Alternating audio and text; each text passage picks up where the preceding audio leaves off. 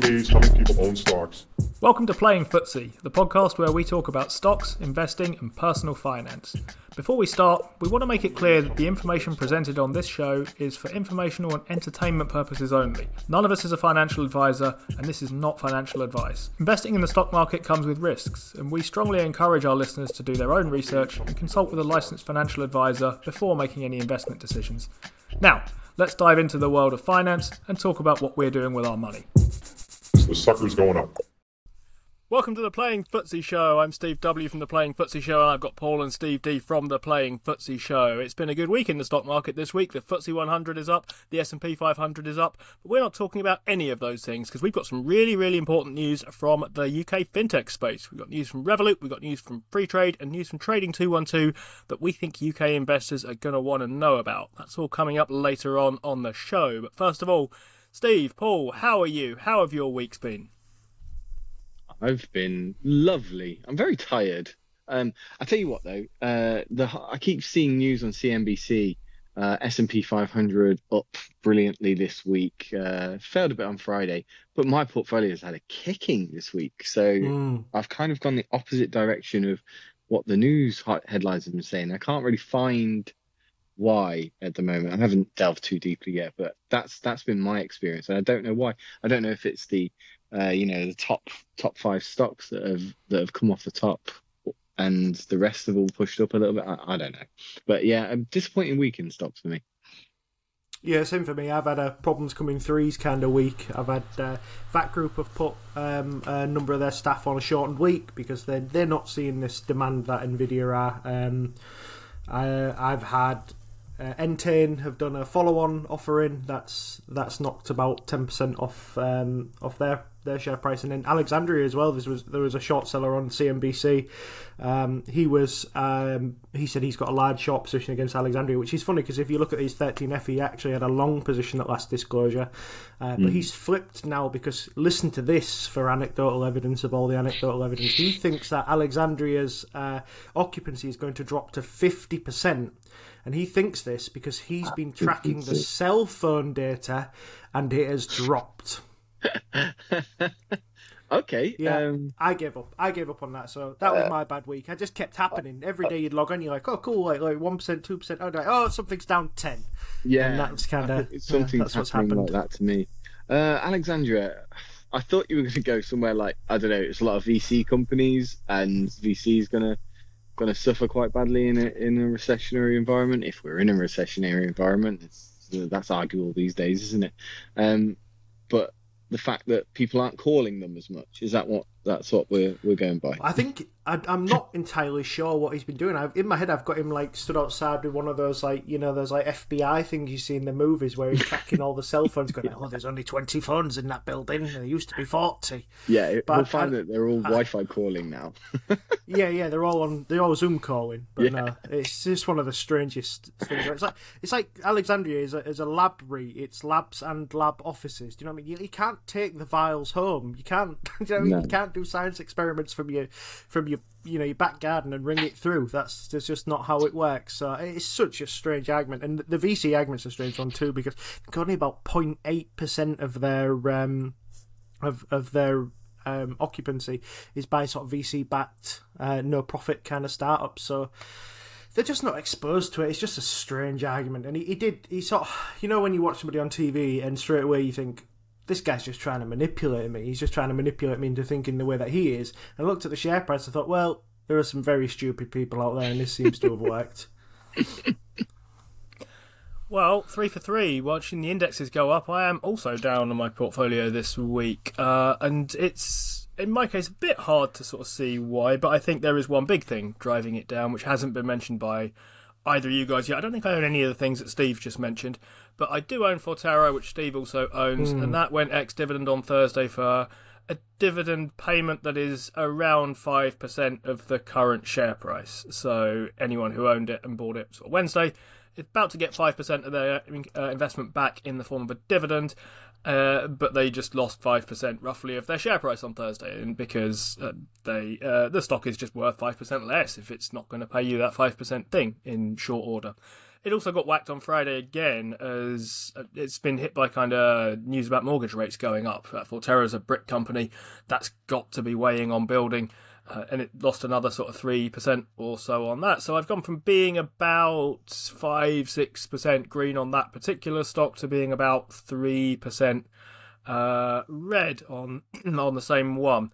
Uh, apart from that, I'm not sure I've seen anything particularly uh, significant from my portfolio, but I'm over the last week I am losing to a combination of the S&P and the FTSE. Both are up. I am not. Uh, so welcome to the playing underperforming the FTSE uh, podcast, I guess. Um, Okay, so an interesting week for all three of us. Uh, Paul's week continues to get interesting. He has just been hauled away on what is some pretty urgent business, but Steve and I are still here, so thanks for being with us. I promise you the exciting stuff about fintechs is coming, but first of all, uh, we've got some less exciting news about a company called Vodafone. Vodafone is never an exciting company in my view, but it does continue, I suppose, my personal uh, bid uh, what turns out to be look at the worst performing FTSE 100 stocks of the last year or so. And in the case of Vodafone, I might as well have picked the last sort of 20 odd years. I think it's one of the worst uh, that's not been turfed out of the index entirely.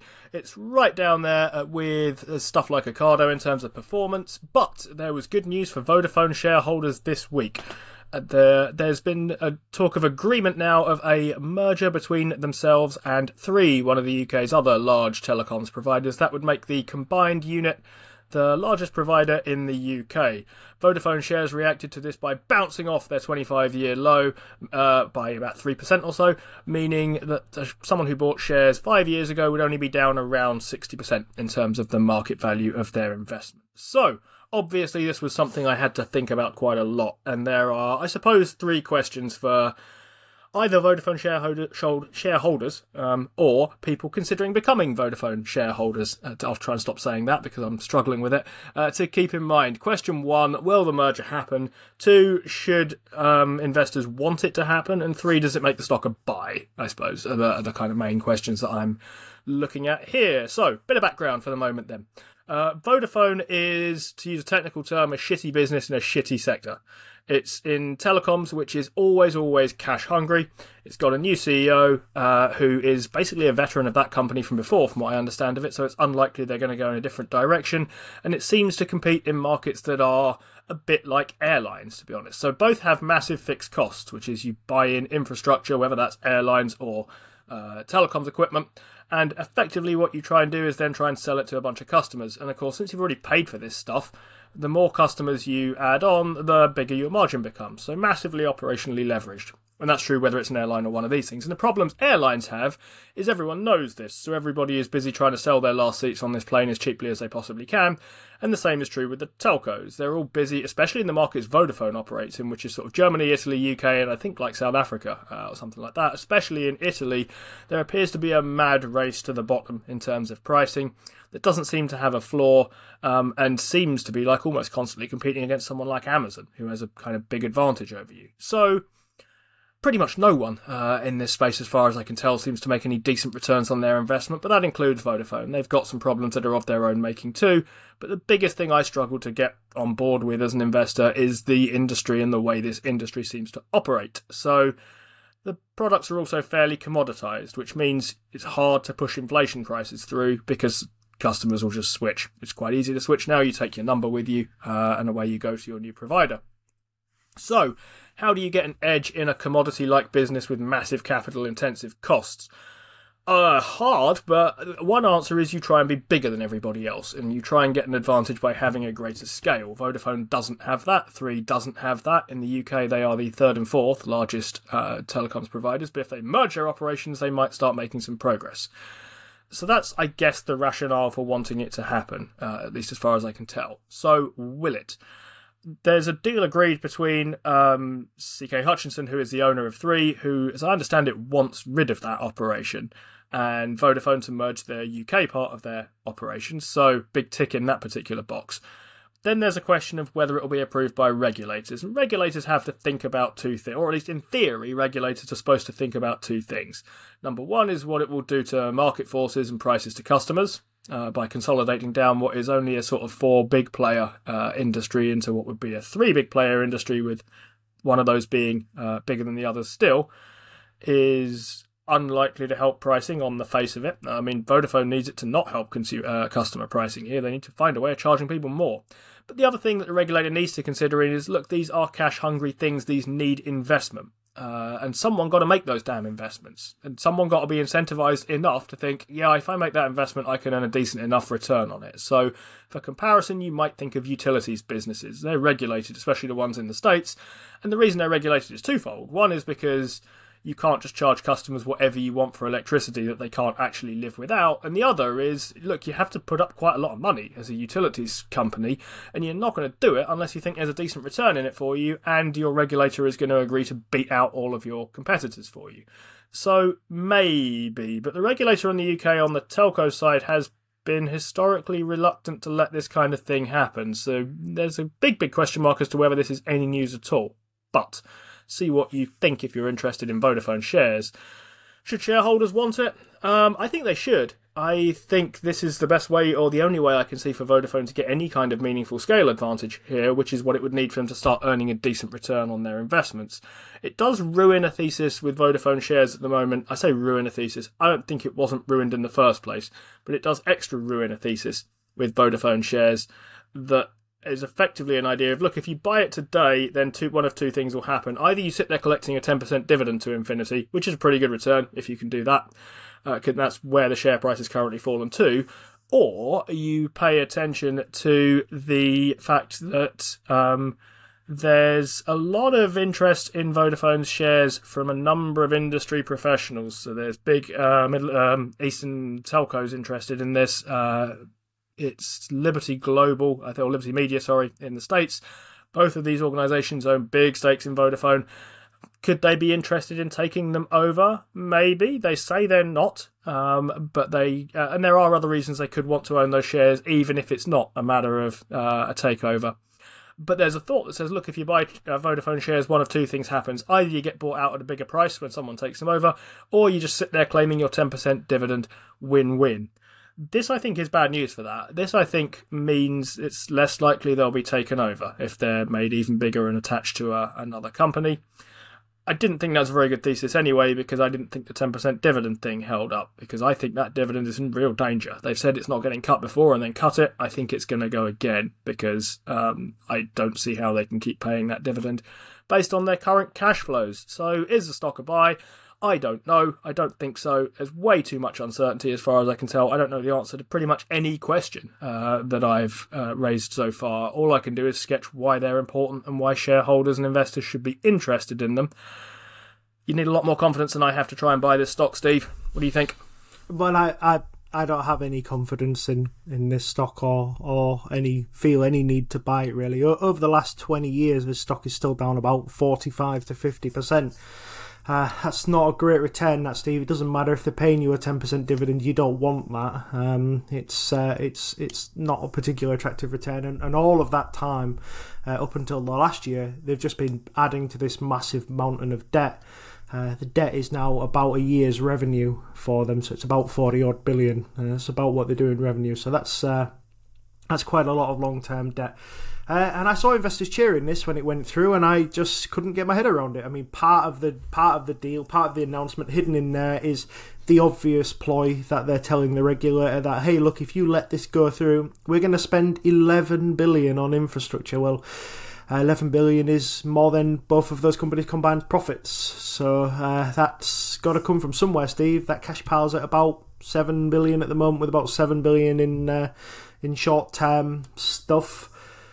Uh, I don't know, Steve. I, some of that's going to be evidently dividend, dividended out soon. A couple of billion that's going to get dividended out soon.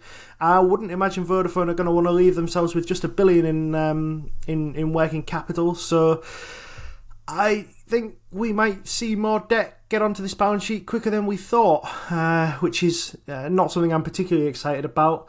Um, I did see a friend of the show, Boss Hog. He's done a pretty decent rundown of Vodafone. He's in this industry, and um, uh, he basically went through this turnaround plan uh, from somebody who knows what he's talking about, and sort of had a massive shoulder shrug on it. He was like, "There's there's nothing in here that's of real substance. It's all kind of like buzzwords from the industry that don't really mean anything." And that's what happens when you promote from inside. Uh, uh, it tends to be that uh, the, the the boat that needs to get rocked gets sort of mildly shaken, and um, I think that's kind of what we're. Uh, kind of what we're going to see with uh, with Vodafone here, and I, I can see that there's going to be people here who are going to think this is a well, it's a it's a low, isn't it? It's not been this low since probably uh, late nineties.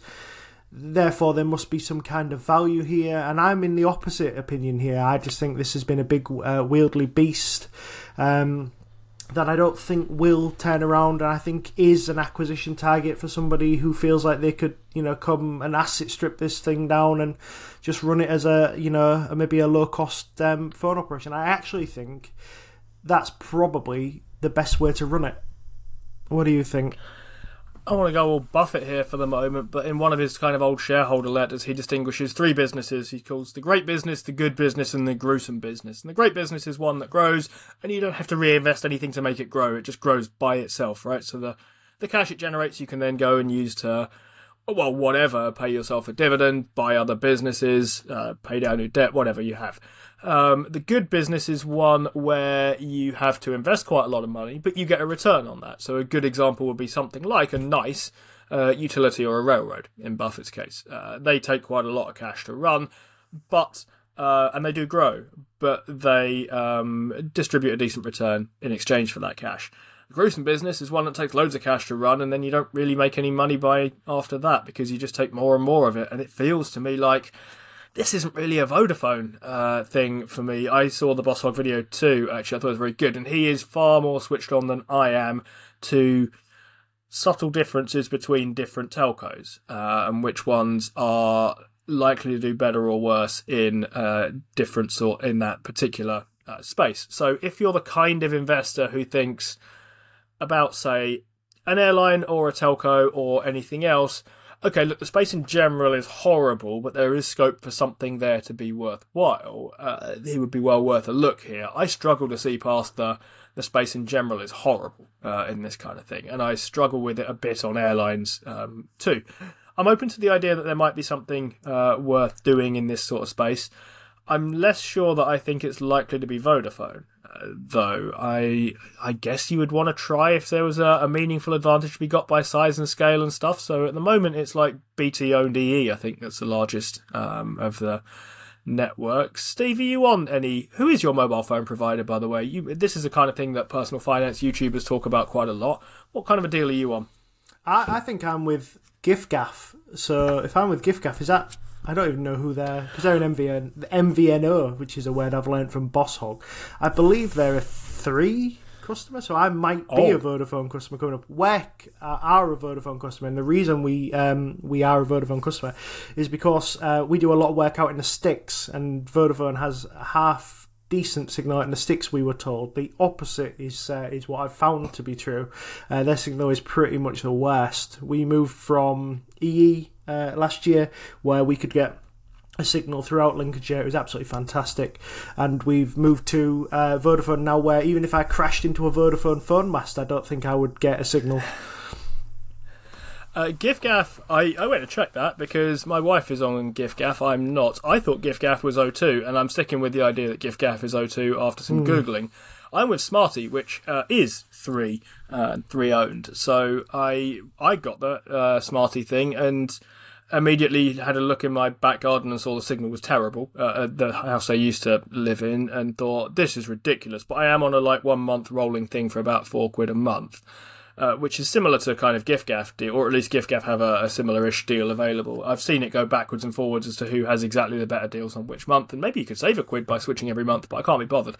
I value my time higher than a quid for uh, switching like that. But I then spoke to because I then spoke to three, and they said they gave me some nice handy advice, uh, which wasn't really any help other than their final bit of advice was, yeah, you should probably change network if you really can't get any signal um, here. And I thought, well, good thing I'm only on a one month contract then in that case because I just wriggled out from underneath an EE one, which had been.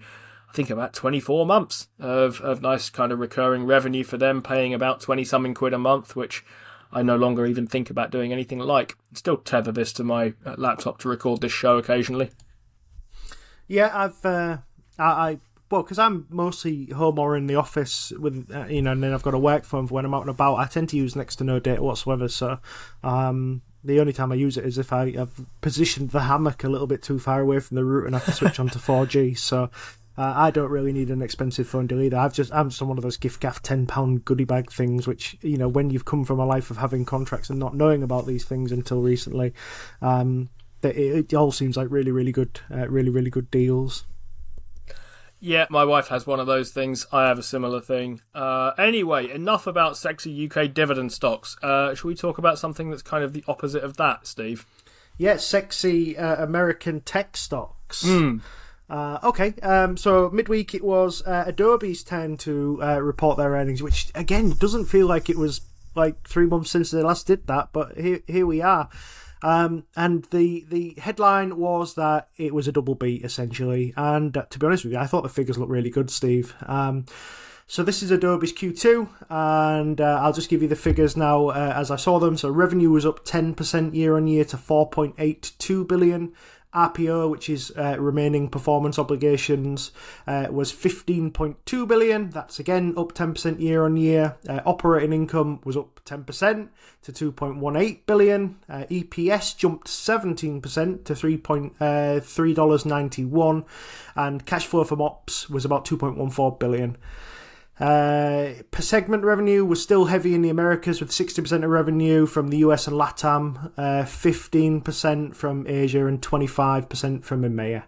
So, op margin crept up 22 basis points, Steve, to 45% as well. So, really, really strong in, in, in operating. Um, in terms of segment run rates, Creative was up about 7% to 11.6 billion. Document Cloud was up about 17% to 2.5 billion.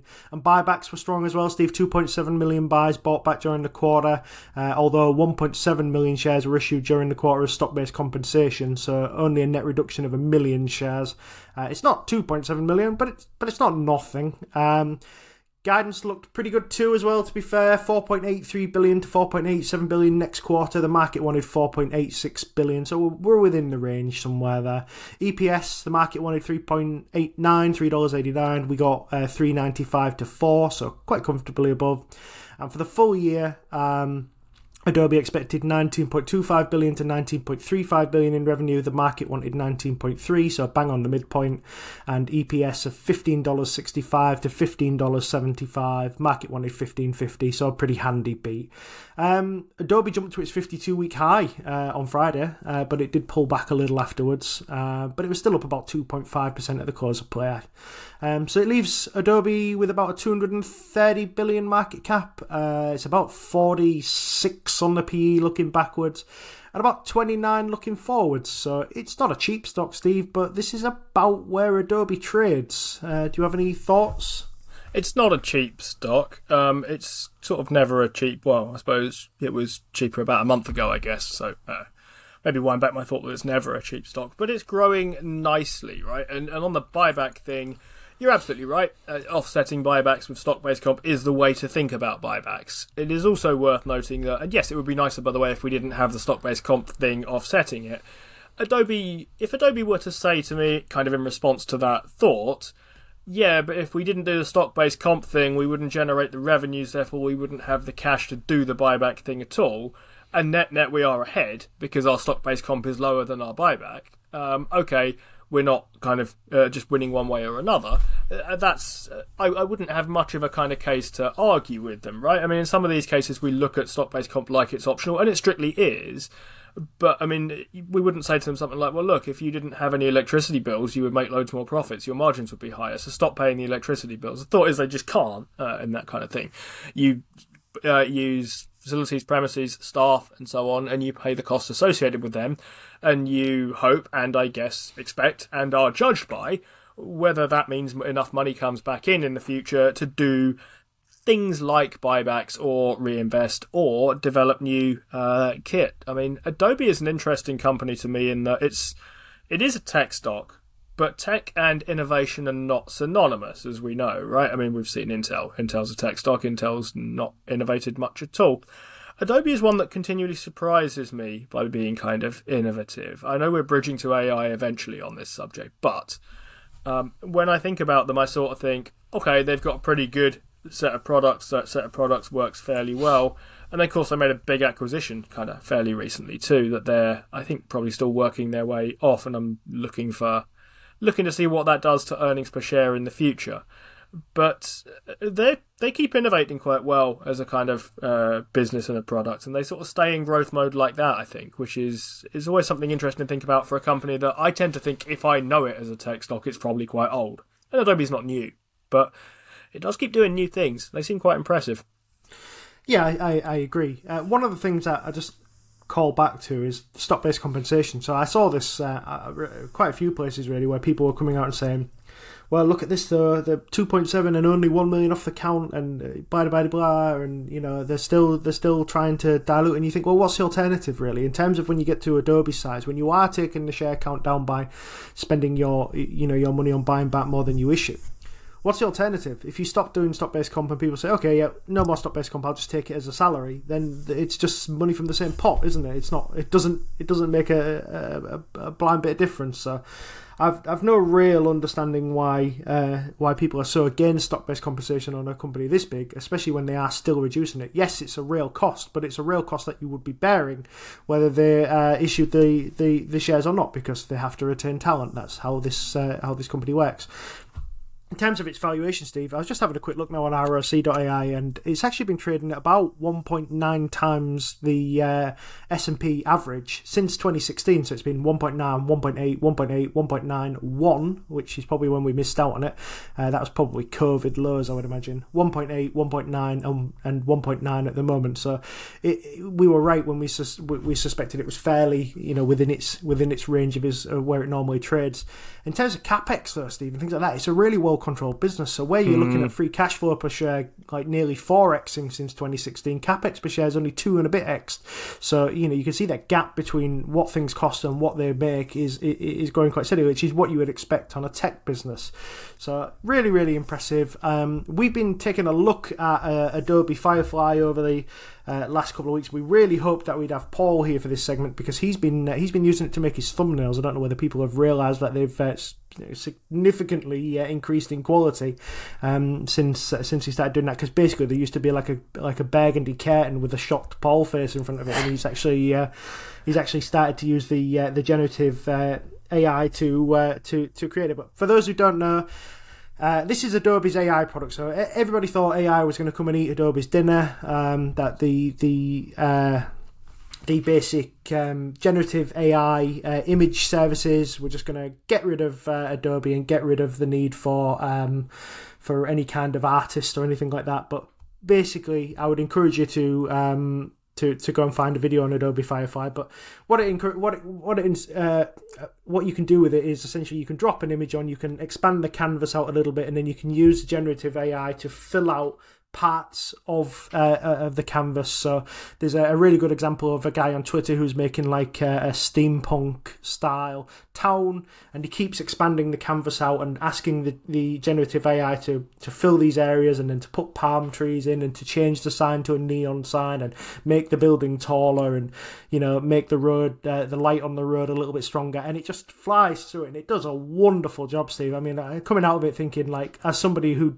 has done a bit of graphic design uh, for for you know a, a bit. if I was looking at this six years ago, I would be worried about like you know the fact that anybody can take to uh, Adobe Firefly and, and and you know make something that would take me hours to create in in seconds. The thing I have realised with it is is that there are just as many people saying it's wonderful as many saying yeah it's good, but you still have to tidy it up and I think that's kind of you know where you know the the layman using Adobe Photoshop would would fall foul of uh, uh, you know of um, uh, maybe of the tool itself. So I think there's there's definitely going to be. I don't think there's going to be jobs lost over it because I think a lot of people are basically going to change from being graphic designers to people who who learn how to drive software like this, if you know what I mean. So they're going to be people who can take the product, drive out the outcomes that they want and then tidy up the image and bring it back. And I think that's probably where, in my head, where I think the graphic design angle goes. But uh, it's going to be expensive, Steve, as well. I was looking at it. They're, they're, at the moment, they're shouldering the cost of it.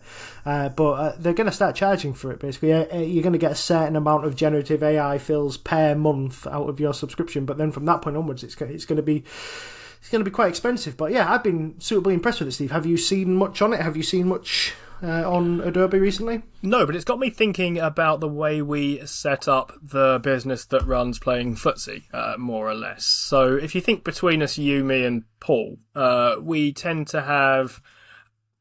In most cases, most of us can do most things, but we tend to have bits of the operation that you and I are better at or more naturally suited to along the way. The exception to that is editing, which I just can't do at the moment. That's always done by either you or very occasionally Paul. Um, I would say, what are we on? Show 125 ish, something like that. Um, probably about 120. Three, I think. 124, I 123. Okay, uh, I'm how, whatever number it is out of between one two three and one two five. I would say about 120 of them have been edited by you, um, and the others by uh, Paul quickly. I tend to contribute elsewhere in stuff like writing show notes and uh, coming up with stupid adverts for stuff. But um, it, it would be kind of a good. Thing. It's a thing I kind of consider every so often that if some sort of AI thing could make do you think this could make your life easier on the editing side and putting together thumbnails side and that kind of thing? So you become a kind of tidying up playing FTSE participant rather than a uh, effectively editing uh, playing FTSE participant here. That would make life a lot easier. Uh, one of the things we do get with Riverside, which is the, the program that we use to record and edit, is we do get an AI um, editor in there. It's not it's not amazing, uh, but it does shave off hours and hours of editing. Basically, what it does for people at home is. Uh, it takes our two tracks, which are recorded completely separately. That's why the quality is pretty good, and you don't get that zoom like roboticism every so often, um, because the tracks are recorded locally and then they get uploaded to Riverside servers, and then the AI editor kind of stitches them together and sorts out all the audio for you and, and things like that. Now, sometimes it goes amazingly, and sometimes Steve gets a, a text at eleven o'clock at night with about fourteen swear words in it, and uh, it's just uh, it's not going how how you want. Sometimes Um, that's after we've recorded as well. yeah, sometimes, yeah.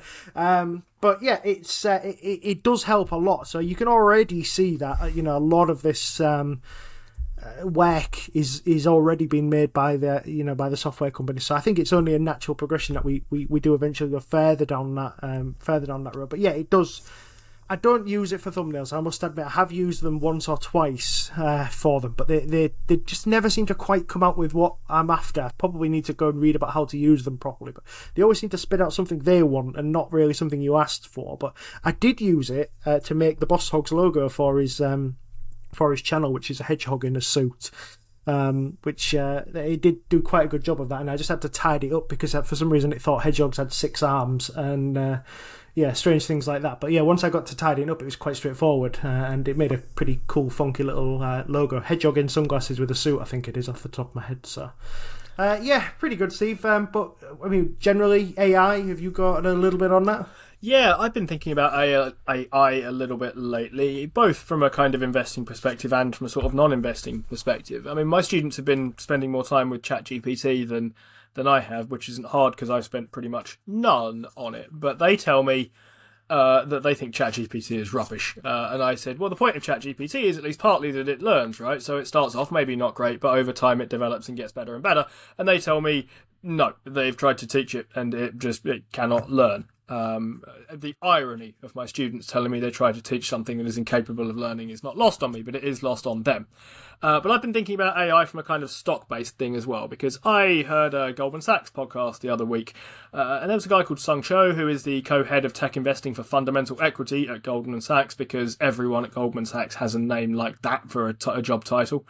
Um, and I guess if you were co-head of tech investing for fundamental equity, you'd be pretty bullish on AI too, right? It would behove you to start talking up AI and tech in general and how wonderful it is because it's your job. Uh, and there's no judgment about that. Don't hate player, hate game if you come if it comes to it. But I was wondering, we've looked the massive jump in Nvidia uh, shares and basically everything to do with AI. So Nvidia's up 200% year to date, and that's a big market cap thing up 200%. Uh, C3AI, which has a smaller uh, market cap but does have AI in the name, handily, is up 300%. And Palantir, no one really knows what that does, but it's attached to everything that's kind of popular, is up 155% year to date.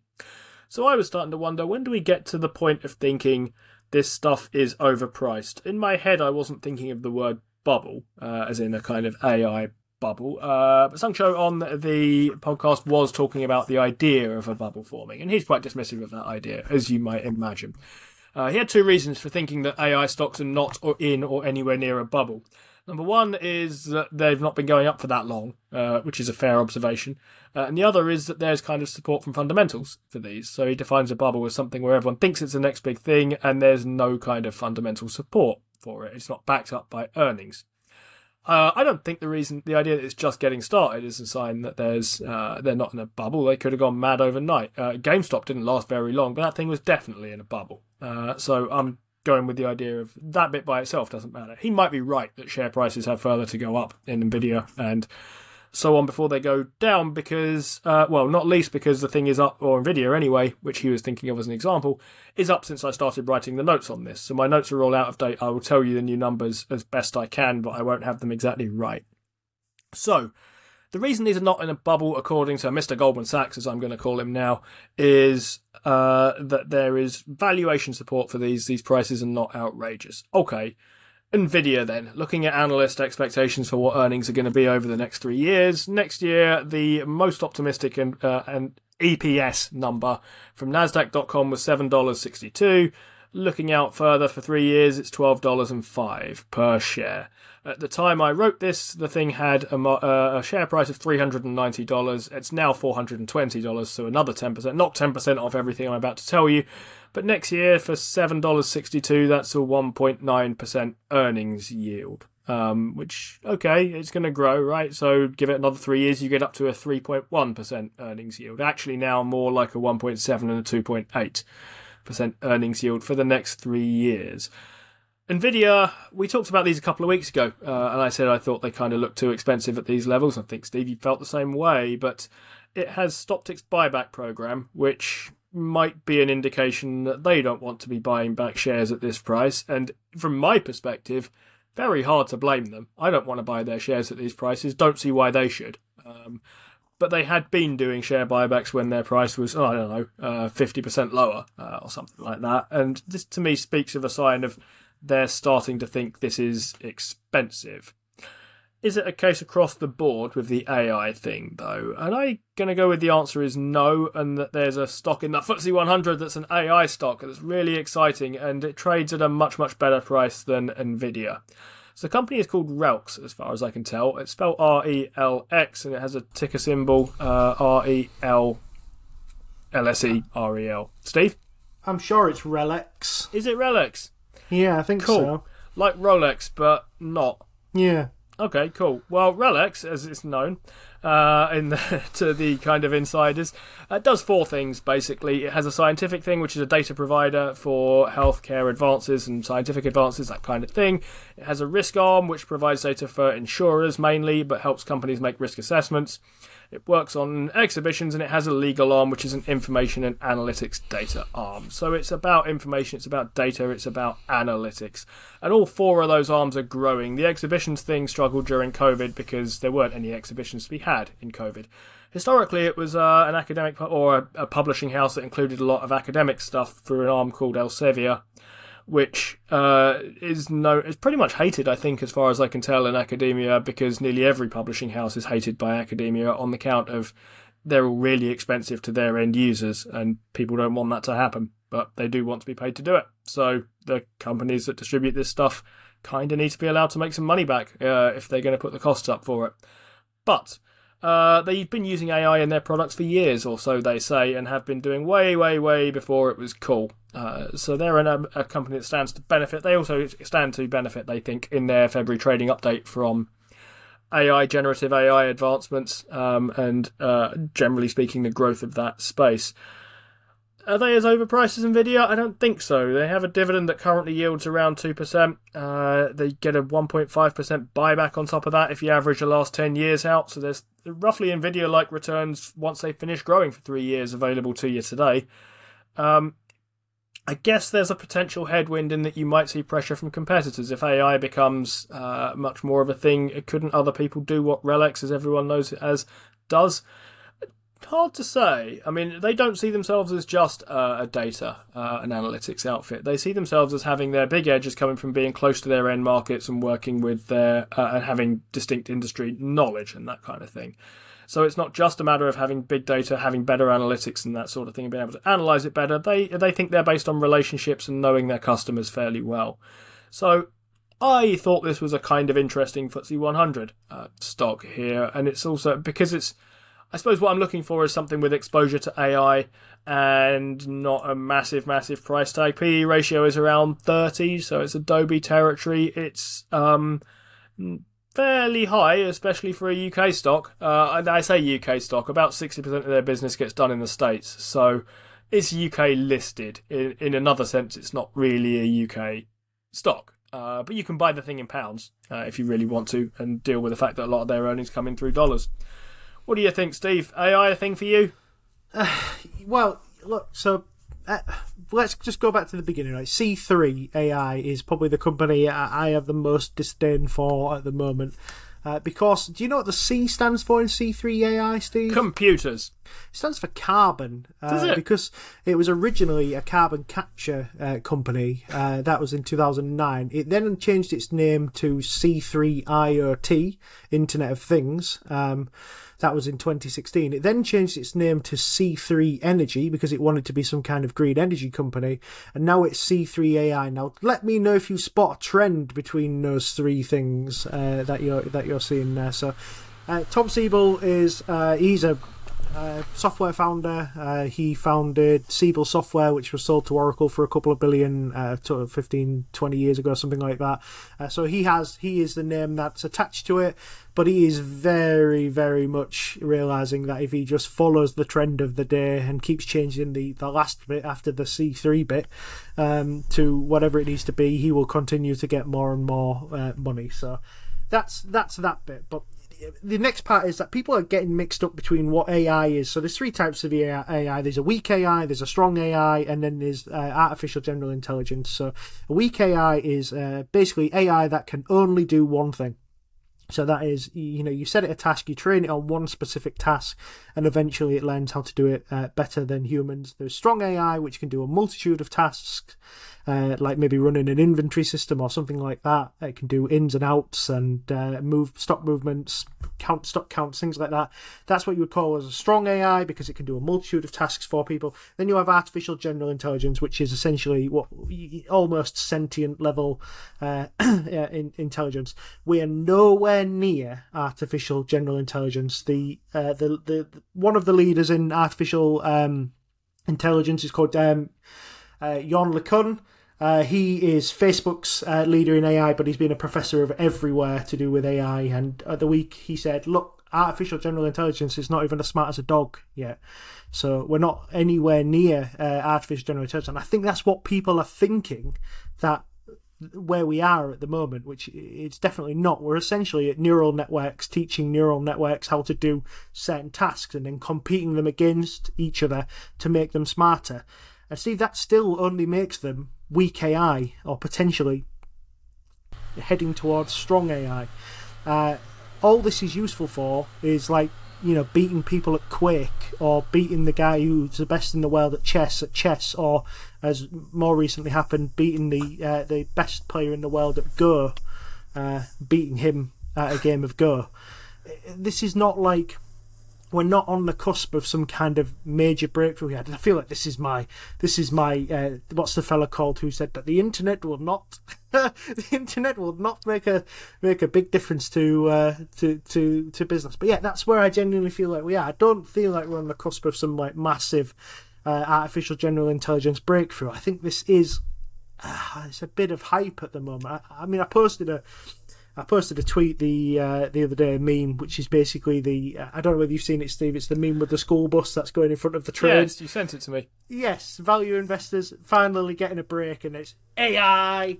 But that's how I feel at the moment, Steve. I feel like some of this is real, and uh, look, all of the things that are happening in terms of da- more data centers will be needed.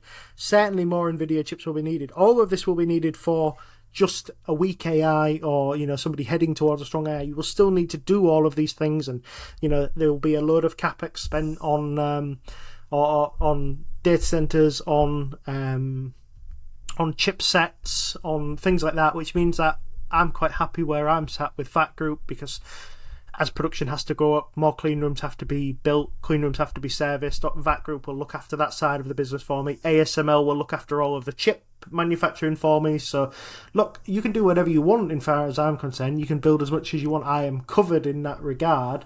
But I just think it's all a little bit too much at the moment, Steve. I think we're getting a little bit ahead of ourselves. Uh, and yeah, I just, I don't know. It's not as smart as a dog. So why are we, why are we getting excited? No, I I don't have much of a view on how smart dogs are. But one thing to note, ASML, by the way, is listed in uh, B of A have their list of, as you would expect, right? Uh, any decent investment bank to have their list of AI stocks that are going to be the future. And as far as I can tell, it's a list of every AI stock you can think of without thinking very carefully for the moment. So if I asked you to think of, um, if I said something like, tell me 20 AI stocks uh, or something like that, and we were off the top of our head, you would say stuff like Nvidia, correct, Microsoft, correct, C3AI, correct, Palantir, correct, uh, ASML, correct. Uh, RELX, um, you would also be uh, correct uh, with on there. They do have that as a, an AI kind of winner. It didn't look like there was a terrific amount of thought went into that. I mean, in fairness to B of A, arguably there is a good case to be made for not overcomplicating this and trying to say, look, here is the kind of idea from the idea from the idea or something, and, and just stick to pointing out obvious things to people. Uh, but um, yeah, we've been at the level of decent chess playing robots for quite some time now, right? Uh, that was mm. innovative organisations like IBM that were going to be uh, tearing that up. Yeah, pretty much. Um, I think uh, IBM had the uh, Watson robot that also played a few game shows, didn't it, as well, and, mm-hmm. and won a few game shows. Um, but yeah, how these things work, just to give people a, a, really rough overview of how they work. So something like ChatGPT, that people think this is actually generating the the, the, the text that you're seeing in front of you because you've asked it a question and it is responding in a human way to that question. That is not entirely not what it's been doing. It's been fed a massive amount of data. Basically, every written word that they could get their hand on in about in 2020's written code, anything that it can get its hands on has been fed into this machine and it's basically learned over time what these words mean and how to respond to various questions by the text that it's being fed. So basically, when you uh, when you ask it a question, all it does is go back into this database, search it for the you know the rough answer, and essentially uh, it's going to be this might gets taken down so this might get cancelled but it's essentially plagiarizing the text back out. But steve if it can't find the thing that it needs it just has a little hallucination and just completely bullshits its way through the answer. Now this has been proven. I don't know whether you saw it steve uh, i think it was in march that a lawyer uh, couldn't be asked to do the work to uh, basically. Um, somebody was trying to sue an airline that had gone bust and he couldn't be asked to do the background research on it and he decided to let ChatGPT do it. ChatGPT uh, gave him this huge list of sources of all these random cases where actually they have been allowed to push forward with this with this suing and he was like excellent I will hand this in to the judge and I will get this court, you know, get get this get this case won. Apart from none of the cases actually existed, Steve. It just started making up like the Lebowski case and mm. the you know the Smith versus Western case and things like that. It just completely made up, and it was really funny to see that when it actually went to the you know the uh, the defendants team, the defendants lawyers had a quick look through it and was like, uh, I don't, I don't, can't find any of these. I mean, one of the cases that came up was the Varghese case, which uh, Varghese versus China Southern Airlines Co Limited, and there's just no case of that um, uh, existing in the world. So you've got to be very, very careful with what it actually spits out as well. So, how useful is that, TC? How useful is it that if you have to do the research after asking the question, uh, what what's the benefit? Yeah, not much. Um, this is a thing that one of my economics colleagues uh, at work had been uh, attempting to have a look at ChatGPT, and he got it to write some essays, and it said it. He said it's impossible to try, or he so far hadn't managed to get it to be able to do maths correctly. Uh, and I think he means quite complicated maths, at least by my standards, anyway. And also, it just makes up references uh, in essays as well. So it doesn't surprise me that it also makes up cases as well. So Okay, enough of the interesting stuff about AI. We can keep things in suspense no longer. C3.ai is about to change its name to C3.UK FinTech because that's where the future action is. Steve, what's been going on in the UK FinTech space? Loads, Steve. Loads has been going on. So uh, we'll start with Freetrade because uh, that's the thing I wrote first. Um, so there's some big news coming out of Freetrade, Steve. They're going for crowdfunding round number 79. Uh, and they're still struggling to reach profitability. Uh, no doubt, though, in the pitch deck, it'll just be a few months before they manage it, Steve. Uh, the big headline news coming out of it, though, was that the valuation is down. Uh, this has been widely reported everywhere. It was 650 million. It's now down to just 225 million, Steve. So that's a big 60% haircut. Um, and even worse, or even better for the people who took a CLN in the last round, a convertible note, they're going to get their shares converted at 20% discount to this price. So it's going to be about 180 million for them. So excellent. Uh, look, I think this is still going to sell out pretty quickly because this is a huge drop in price, and the cult still loves this company, Steve, and they're pretty well entrenched. But um, still not profitable. Valuation with a sixty percent haircut.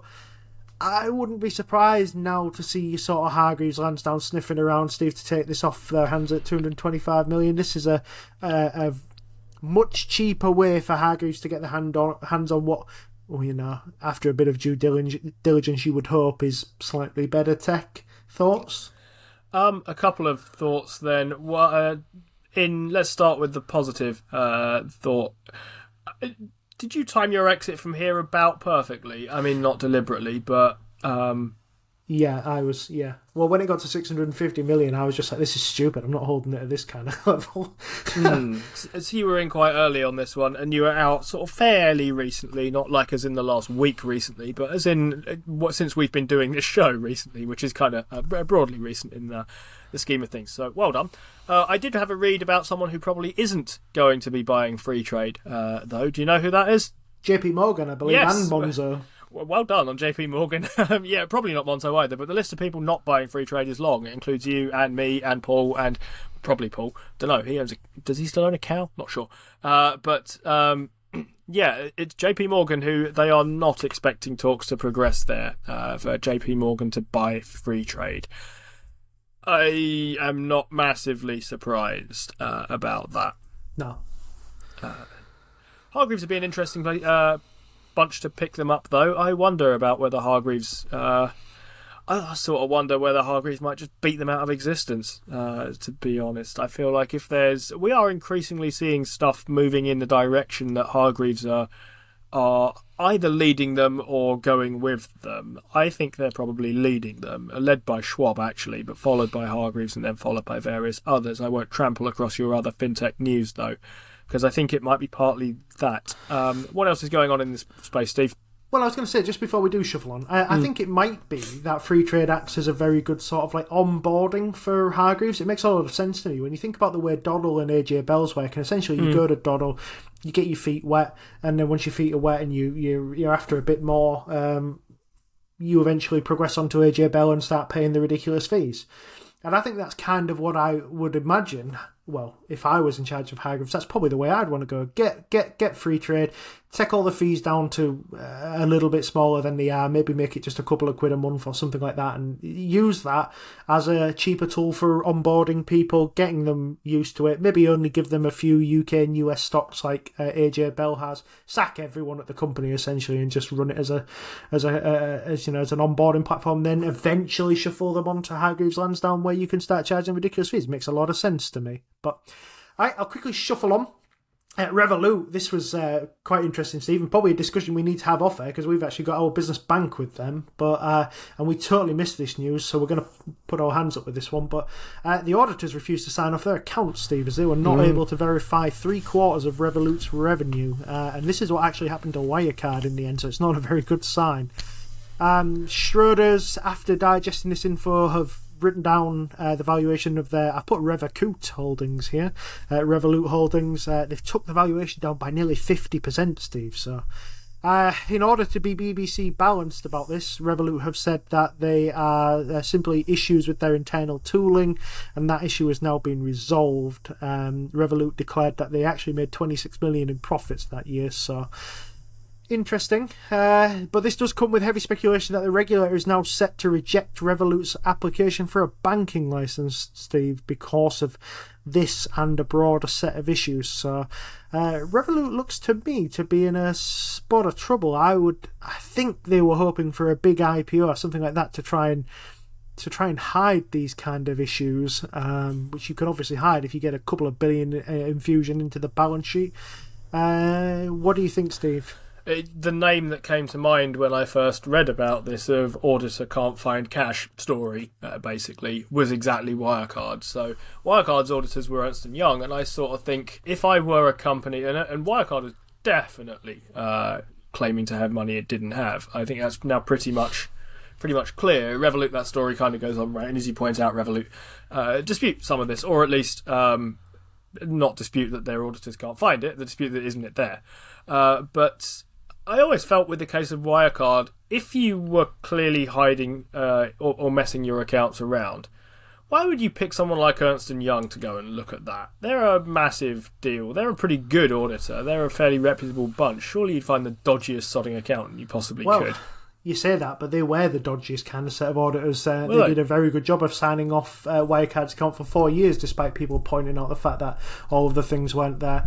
Uh, in one point, Ernst and Young um, managed to uh, travel all the way to, I think it was Malaysia. I'm going to say Malaysia, to uh, it might have been Singapore, and got um, got a tour by a celebrity lawyer to local banks who said that they were holding by handing scraps of paper to Ernst and Young, uh, one billion, and another um, little local bank just down the road from Wirecard HQ in Singapore uh, was also said that we were holding 750 million via a scrap of paper, and Ernst and Young actually signed that off as being evidence. So Ernst and Young were as bad as you could be. It took KPMG to get um, flown in mm. to do uh, a forensic audit for them to actually spot it, and even up until the day when the uh, the um, the audit was due to be released, Wirecard thought they were getting away with it somehow. Uh, it turned out that they'd basically overstated their revenue by essentially sending money around a bunch of companies and uh, claiming that as revenue. Actually, never, basically making invoices in Microsoft Word and then never claiming the money.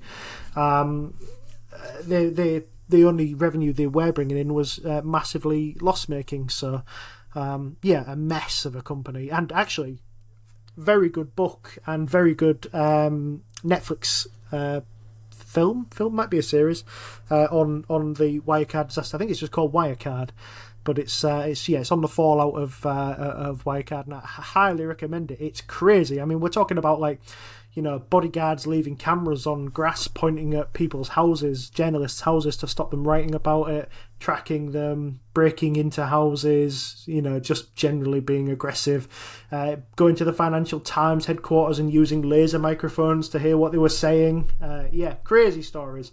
Um, and obviously, one of the uh, COO, I think he was, uh, Jan Marsalek, was uh, a bit of a Russian stooge. He's now defected to Russia. Uh, and he's a yeah, he's a bit of a criminal. Uh, I don't think he'll ever uh, set foot on um, many European countries ever again. But yeah, uh, interesting fallout, and that's even you are right. Echoes of Wirecard there, definitely. In the case of Revolut, it's about three quarters of their 2021 revenue that they quote unquote can't find. Right? It's not uh, you know small overstatement or something here, and, and, this is you know quite a way back now. We're looking at well delayed uh, reports from 2021, but I think it's like about three quarters of it. Yeah, three. Uh, that's what they're, they're saying. There is, there is roughly three quarters of it that they just cannot prove that has ever happened. Hmm. Okay, uh, tell me about something more encouraging. Revolut is, as you say, we have our business bank with them. I've I, I have this ludicrous tribalism with Monzo because uh, I'm a shareholder there and not with Revolut for no good reason at all. Basically, just so happened to be right fundraising at a time that I was interested in them. But uh, tell me about something more encouraging than Revolut. Okay, uh, so those two bad Trading 212. Uh, I know we're going to have to praise them. We're not wearing our Trading 212 t-shirts today, Steve, but they've gone a bit feature crazy recently. There's been a lot of things people have asked for, and they've been bringing them out uh, uh and delivering them. So they've actually launched interest on account balances. Uh, it's unremarkable in terms of percentages, but it is something. Um, On GBP, you're going to get 1.65% per year. Uh, Euro, you're going to get 1.25% per year. On USD, you're going to get 1.9% per year. And all of these are going to get paid daily. Um, so I don't know whether you've noticed it, Steve. I've had a bit of cash in my account up until recently, and I was getting my 2 and 3p. Um, uh, deposits every so often from uh, every every night at 10 o'clock from trading 212 uh, they've also announced that um, the share lending, uh, which has been going ahead for about a year and a bit now, uh, but they're now going to start sharing revenue with us as of the beginning of uh, July. Uh, it's basically going to be a 50 50 deal with us. Uh, there's a little bit more info on this one to come soon, but it was all in the terms and conditions that got updated recently. Um, essentially, whenever your share gets lent out, Trading 212 receive a commission for that, and they're going to split that commission with us. So, very nice uh, little feature. Uh, they've announced view only instruments, Steve, so this allows you to see what's listed on other parts of Trading 212. You can also see things like FX pairing rates uh, within. Um, within the ISA now, even though you can't necessarily invest in these things, you can actually see what price they're at, and you don't have to keep switching uh, between accounts uh, to to see what's going on. They've uh, just released an API, which is quite interesting. So this is um, a programming interface. So we're going to start to see a lot of third-party apps being able to jump into the Trading 212 platform and m- maybe make some quite interesting things. Uh, maybe some interesting portfolio trackers with your data. It'd also be good because I think it's going to people like stock events are going to be able to tie in and uh, hopefully stop you having to sort of double entry all of your um, all, all of your portfolio together. So that is a, a nice, promising feature. And lastly, late last night, Steve, they announced multi-currency accounts are coming as well. So the invest account uh, will automatically transition to being a multi-currency account. This will allow you to hold and trade multiple currencies. Uh, it means that you'll be able to convert your money into the currency you're using most often, and then you'll avoid using FX fees. So when you sell, you'll be able to sell back into dollars if you then want to invest into another dollar company, and you'll avoid having to pay an FX fee. The other th- good thing about that, Steve, is, is if you want to hold all your money in dollars and all you want to do is invest in America, you're going to get 1.9% on those dollars rather than 1.65. I thought that all that was really positive. A lot of stuff that people have been asking for, making great strides. Yeah, I thought it's really positive. It's not stuff I'd been asking for, but it's stuff I think is very welcome. So, in order, uh, then getting uh, deposit or getting cash for your cash, as it were, that you hold in the account is is extremely welcome from my perspective. It, it's like getting a 1.65% dividend, except it's not because it's not paid out of your cash given back to you. It's actually cash you get on top of your current uh, stuff that you own. So it's sort of better than a dividend if you just consider the um, uh, the where it comes from and the structure of how that works. Uh, I, I'm pleased with that. I think it's the kind of thing that um, is going to help people stay on that platform. It makes it a more attractive, albeit not maximally attractive, place to store uh, yeah, cash. And realistically, in my case, I don't, I don't think I was ever in a point of thinking I'm going to keep my money in cash and then dump it into the ISA when the time is right, and then go and buy stuff. In my case, I'd more likely stick it in the ISA anyway, uh, except that it's not going to get anything uh, on it and then go buy something usually in fairly short order because I can usually find something unintelligent to do with it in the in the stock market with stuff available to me and thinking oh good yeah that that'll do. Uh, maybe I feel like I'm even slightly overpaying for this but I'll go and buy it anyway. Uh, the um, developer apps and uh, other apps being able to see into it would be good um, the one I've wanted them to be connected to for a bit is uh, Primary Bid. Not because I've actually bought anything through Primary Bid, but I uh, well, one reason I've never bought anything through Primary Bid is that I don't have an account uh, that I can then say, okay, send it off to wherever um, through. And apart from I think the Deliveroo IPO where they offered to hold them somewhere for you. Generally speaking, they need your uh, GIA from AJ Bell or Hargreaves Lansdown or Interactive Investor or wherever you keep it. Um, and I asked them about trading 212. I also asked them about Freetrade, and they just said, no, uh, we, we do not um, uh, offer those things. Thanks anyway. There's never been anything uh, on Primary Bid where I thought I must set me up a GIA on Hargreaves so I can buy shares and then have them transferred there. It's never been that great of a discount, but I am open to the idea that it might be in future and that there might be uh, shares show up in something that I really like. Uh, they've had Diploma doing a raise on there not recently. I'm a big fan of that Entain. stock. Yep, and Entain and uh, LSEG has been on there. uh, historically. So there's there's you know quote unquote good companies. It's not just kind of crowdfunding punts uh, or something like that that we're uh, interested in. So that's the kind of thing I'd love to see Trading Two One Two do. I just didn't have the presence of mind to ask for it. That's not their fault. That's mine. Yeah, well, I think that's the thing. Primary Bid want to get into IPOs as well, so they want to get into full on book building. So if I, if Primary Bid can get onto full book building and things like that, then it might be a very good place to, uh, you know, try and uh, try and get it connected so you can get involved uh, early. Um, whether you're into IPOs or not, we would probably argue that's probably not the best time to be involved in a in a company, but um, especially not on, especially not in the uh, the London Stock Exchange, where uh, after IPO stocks tend to fall about seventy five percent, um, which is why nobody wants to list with them. But um, yeah, I think uh, primary bid integration, that'd be the next nice thing. Steve, I just want pies within pies. That's all I want. I want to be Yeah. able to make a pie within a pie, so I can split them all up into nice areas, and, and then maybe like ten on Forterra in its own area within a pie, so it just reinvests Forterra dividends into Forterra. That's what I want, Steve. That was kind of originally mooted as an idea, wasn't it? Pies within pies. That's not a thing that's been. I mean, back when pies were first coming out, at the time, pies were not top of my list of things I wanted them to be doing back then. I was much more interested in them uh, adding more securities and uh, supporting fractional shares for everything, which at the time wasn't uh, on their. Uh, wasn't a capacity they had back then, especially for say Berkshire A or, or something but uh, they came out with pies instead, and the pies feature has been good. I do use it, uh, not much, but I do have a use for it, and I use it actually more in the in the invest account where I've got things that I am unofficially anyway holding for the godchildren. So that's um, that's something I do use, and pies within pies would be kind of nice, and it would help that kind of reinvestment, wouldn't it? Hmm, definitely, yeah, definitely. Okay. Uh, anything else, Steve? It's a really interesting run through the UK fintech space. That was it. Yeah, I thought so too. And that is it for our show. Thank you all very much for listening. I've been Steve. He's been Steve. Paul was here. Promise he was. Uh, but we will see you all next week when we're going to talk about some things that are completely different to this. Bye for now.